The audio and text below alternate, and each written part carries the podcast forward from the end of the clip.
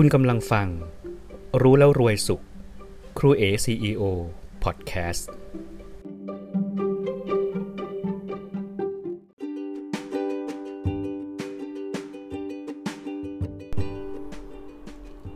รู้แล้วรวยสุข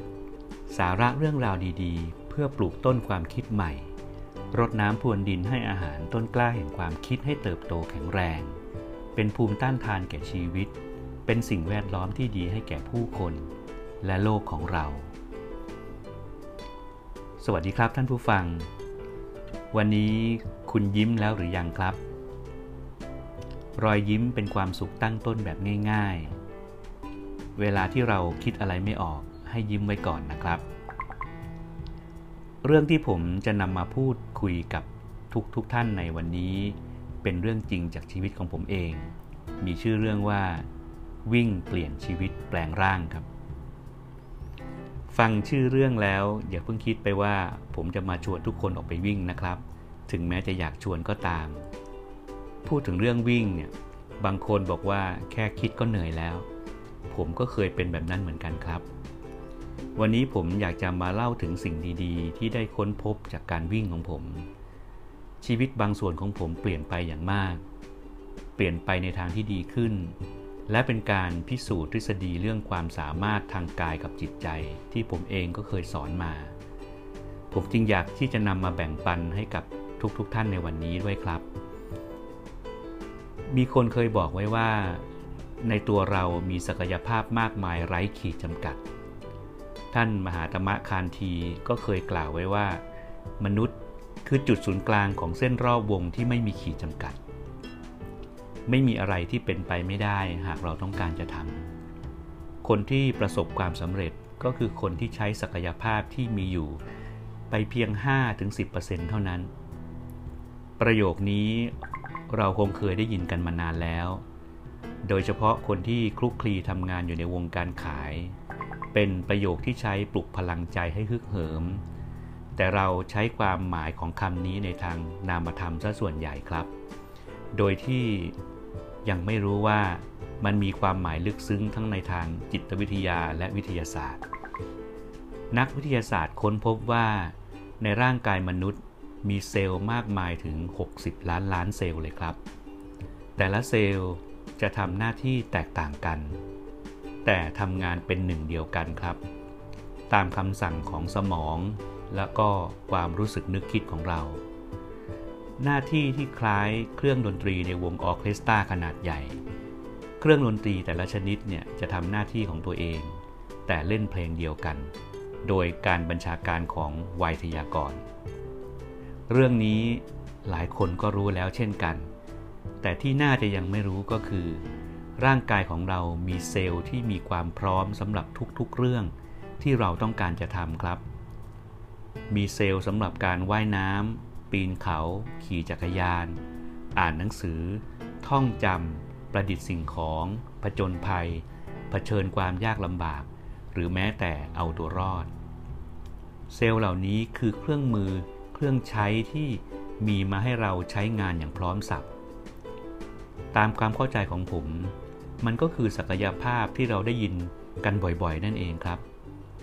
คนที่ใช้เครื่องมือที่มีนี้ไปเพียง 5% ก็ประสบความสำเร็จเหนือคนอื่นแล้ว ในทางตรงข้ามครับ คนส่วนใหญ่ยังไม่ได้ใช้สิ่งที่มีนี้เลยแม้แต่น้อย คงจะเป็นเพราะว่าเขาอาจไม่รู้ว่ามีสิ่งนี้อยู่ในตัวเอง ผมว่ามันน่าสนใจตรงที่ ถ้ามันมีอยู่จริง เราก็ควรจะได้ใช้ประโยชน์จากมันให้เต็มที่จริงไหมครับ ให้สมกับที่ได้มา ให้สมกับที่มีอยู่ เพื่อที่จะได้รู้ว่า มันจะทำประโยชน์อะไรให้ชีวิตเราได้บ้าง เคยมีผลงานวิจัยของนักวิทยาศาสตร์ จากมหาวิทยาลัยชื่อดังในสหรัฐอเมริกา เกี่ยวกับปัจจัยในการมีอายุยืน การคงความเป็นหนุ่มเป็นสาว ซึ่งเป็นผลงานวิจัยที่น่าสนใจมากครับ ลองมาฟังกันดูนะครับ ผลงานวิจัยนี้มีการทดลองกับคนจำนวนมากถึง 500 คน และใช้เวลาในการติดตามผลถึง 10 ปีครับ งานวิจัยนี้ได้ผลเป็นที่น่าพอใจมาก ประเด็นสำคัญอยู่ที่ การมีความรู้สึกสนุก ตื่นเต้น กระตือรือร้นอยู่ตลอดเวลา เขาแนะนำให้ทุกคนตั้งเป้าหมายกับตัวเอง ปีละอย่างน้อยสองเรื่อง เป้าหมายที่ว่านี้ก็คือ การได้ทดลองทำสิ่งใหม่ ๆ ที่เราไม่เคยทำมาก่อน ท่านผู้ฟังพอจะนึกออกไหมครับ กิจกรรมที่เราไม่เคยทำมาก่อนในชีวิต กิจกรรมที่เราอาจจะไม่ชอบ หรือไม่เคยคิดว่าตัวเองจะทำหรือจะทำได้ หรือกิจกรรมที่อยากจะทำแต่ยังไม่เคยมีโอกาสได้ทำสักที เช่น คุณว่ายน้ำไม่เป็น ไม่ชอบอ่านหนังสือ ไม่เคยเดินทางไปเที่ยวคนเดียว เคยอยากจะตัดเสื้อผ้าใส่เองแต่ยังไม่เคยทำสักที อยากจะพูดภาษาอังกฤษให้เก่ง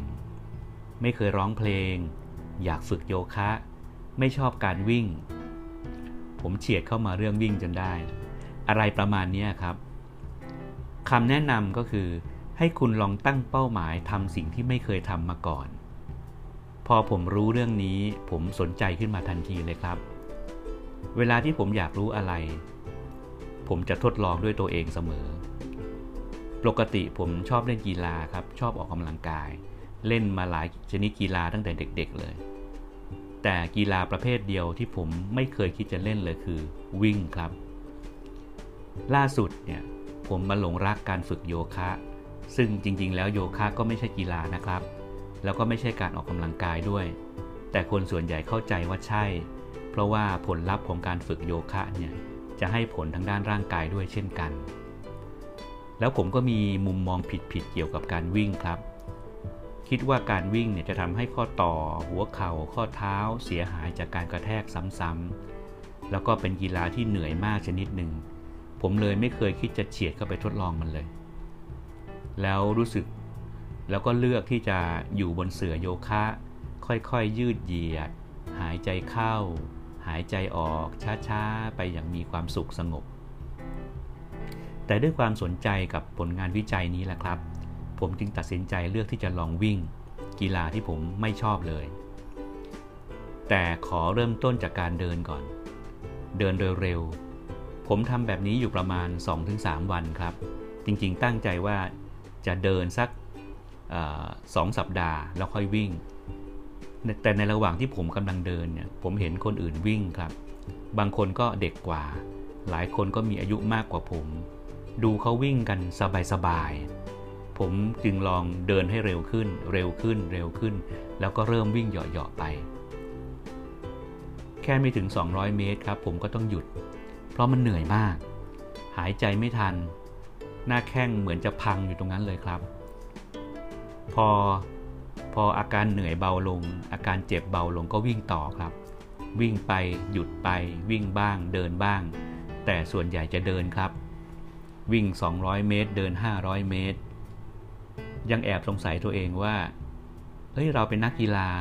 ทำไมเราถึงได้เหนื่อยมากขนาดนี้ แต่ในใจนึงก็บอกว่า อย่ายอมแพ้สิ คนอื่นวิ่งได้เราก็ต้องวิ่งได้สินา ผมวิ่งไปเจ็บไป ตื่นเช้าร้าวรานไปหมดทั้งขาเข่าเท้าเลยครับ แต่ผมได้ตัดสินใจแล้วว่าจะทดลองทำซึ่งก็ต้องไปต่อให้รู้เรื่อง จะมาหยุดยอมแพ้แค่นี้ไม่ได้ วันรุ่งขึ้นผมก็ไปซื้อผ้ารัดหัวเข่าสองข้างมาใส่ แล้วก็วิ่งต่อครับ ก็วิ่งสลับเดินเหมือนเดิม วิ่งน้อยเดินมากไปเรื่อยๆ พอย่างเข้าสัปดาห์ที่สองผมสังเกตตัวเองพบว่า เราวิ่งต่อเนื่องได้ระยะมากขึ้น จากวันแรกๆ 200 เมตร เป็น 500 เมตร ขยับไปเป็น 600 800 เมตร แล้วก็รู้สึกว่าเหนื่อยน้อยลงด้วย พอครบ 1 เดือนครับ ผมก็สามารถวิ่งต่อเนื่องได้ 1 กิโลเมตร ภูมิใจที่สุดในชีวิตเลยครับในตอนนั้น แปลกมาก แล้วผมก็พบว่าอาการปวดขาปวดเข่าที่ต้องสวมผ้ารัดหัวเข่าเนี่ย มันอันตรธานหายไปไหนหมดก็ไม่รู้ ผมจึงเริ่มเข้าใจเลยว่า ร่างกายของเราสามารถพัฒนาได้ครับ อาการเจ็บปวดขาหัวเข่าข้อเท้าในตอนแรกๆนั้น เป็นเพราะเราไม่เคยใช้งานเขา เขาจึงต้องประท้วงเราเป็นธรรมดาครับ แต่เมื่อเราใช้งานเขา เขาก็พร้อมที่จะตอบสนองรับใช้เรา แล้วก็พัฒนาตัวเองให้แข็งแรงขึ้น ให้สมกับสภาพการใช้งาน ผมคิดทบทวนได้อีกแล้วก็พบว่า ตั้งแต่เริ่มวิ่งย่างสู่เดือนที่สองเนี่ยร่างกายผมดีขึ้นมาก รู้สึกสดชื่น ตื่นเช้ามาไม่อ่อนเพลีย กระปี้กระเป๋ามีชีวิตชีวา แล้วที่สำคัญที่สุดเลยครับ ผมพบว่าผิวพรรณของตัวเองเนี่ยละเอียดขึ้น รูปแขนเนี่ยรู้สึกว่าผิวละเอียดขึ้น ซึ่งไม่เคยเป็นอย่างนี้มาก่อน นึกย้อนกลับไปอีก เจ้าอาการแบบนี้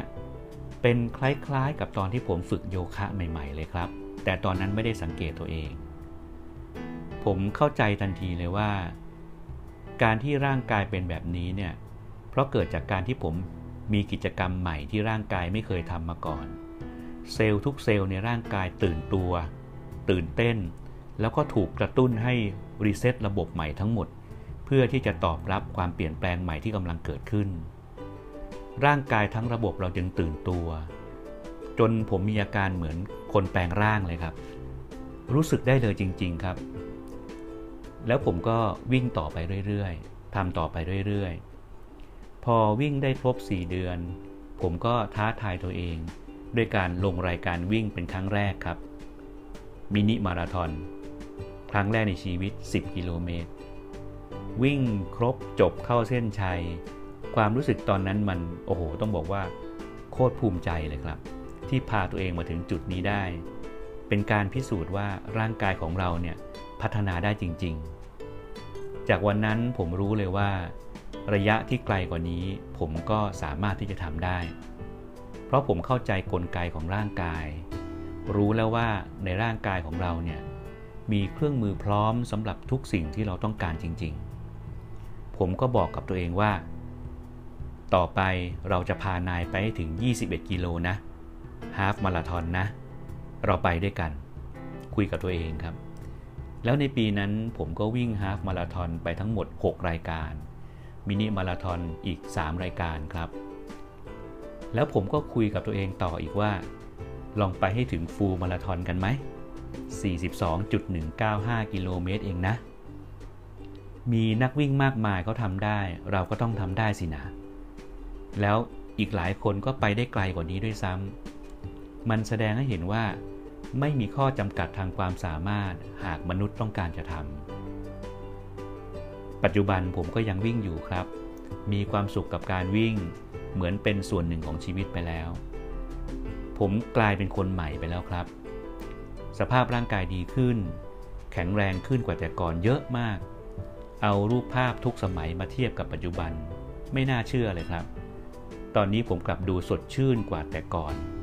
เยอะมากเลย ทั้งๆทที่อายุมากขึ้น และที่สำคัญคือตั้งแต่ผมวิ่งมาจนถึงวันนี้ ผมรู้สึกดีกับตัวเองมากที่สุดตั้งแต่เกิดมาเลยครับ เป็นช่วงเวลาที่ผมรู้สึกรักตัวเองมากขึ้น ภูมิใจในตัวเองมากขึ้น ท่านผู้ฟังครับ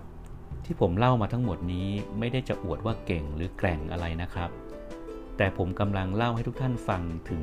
เรื่องที่เปิดประเด็นไว้ตั้งแต่ตอนแรกนะครับ ยังจำได้ไหม ร่างกายของเรามีเครื่องมือพร้อมสำหรับทุกเรื่องทุกกิจกรรมที่เราต้องการจะทำไงครับ ไอ้เจ้าเครื่องมือที่ว่านี้เนี่ยก็คือศักยภาพหรือความสามารถที่ซ่อนเร้นอยู่ในตัวเรา เมื่อเรานำมันออกมาใช้นำมันออกมาใช้งาน เขาก็พร้อมจะทำงานรับใช้เราอย่างเต็มที่ และพัฒนาพร้อมๆไปกับความต้องการของเรา และเมื่อเราได้ทำสิ่งใหม่ ๆ อยู่ตลอดเวลา ทุกอนูเซลล์ในร่างกายเราเขาก็จะตื่นตัว แปลงร่างเป็นคนใหม่ตลอดเวลาเช่นกัน การได้ทำสิ่งใหม่ ๆ มันอาจจะดูน่ากลัว เพราะว่าเราไม่เคยทำไม่มีความรู้ความชำนาญ แต่กรุณาลองเถอะครับ กรุณาลองทำเพราะคุณมีเครื่องมือพร้อมอยู่แล้ว แล้วเขาก็พร้อมจะรับใช้คุณ และที่สำคัญที่สุดเลยครับ ผลลัพธ์ของมันน่าสนใจมาก คุณจะกลายเป็นคนใหม่ในแบบที่คุณไม่คาดฝันมาก่อน แต่คุณจะชอบมันครับ จงทดลองนะครับ ตั้งเป้าหมายทำเรื่องใหม่ ๆ อะไรก็ได้สักหนึ่งเรื่องก่อน ในช่วงสถานการณ์เช่นนี้ทำให้หลายคนต้องคิดทำสิ่งใหม่เพื่อหาหนทางรอด ผมว่ามันก็เป็นโอกาสที่ดีครับ คุณกำลังทำถูกต้องแล้ว ถ้าคุณทำได้ ถ้าคุณได้ทำ คุณกำลังจะเป็นคนใหม่ครับ คุณกำลังจะแปลงร่าง เพื่อจะมีชีวิตใหม่ เมื่อประตูหนึ่งปิด อีกประตูหนึ่งจะเปิดเสมอครับ ขอให้ทุกท่านมีความสุข ครูเอ CEO สวัสดีครับ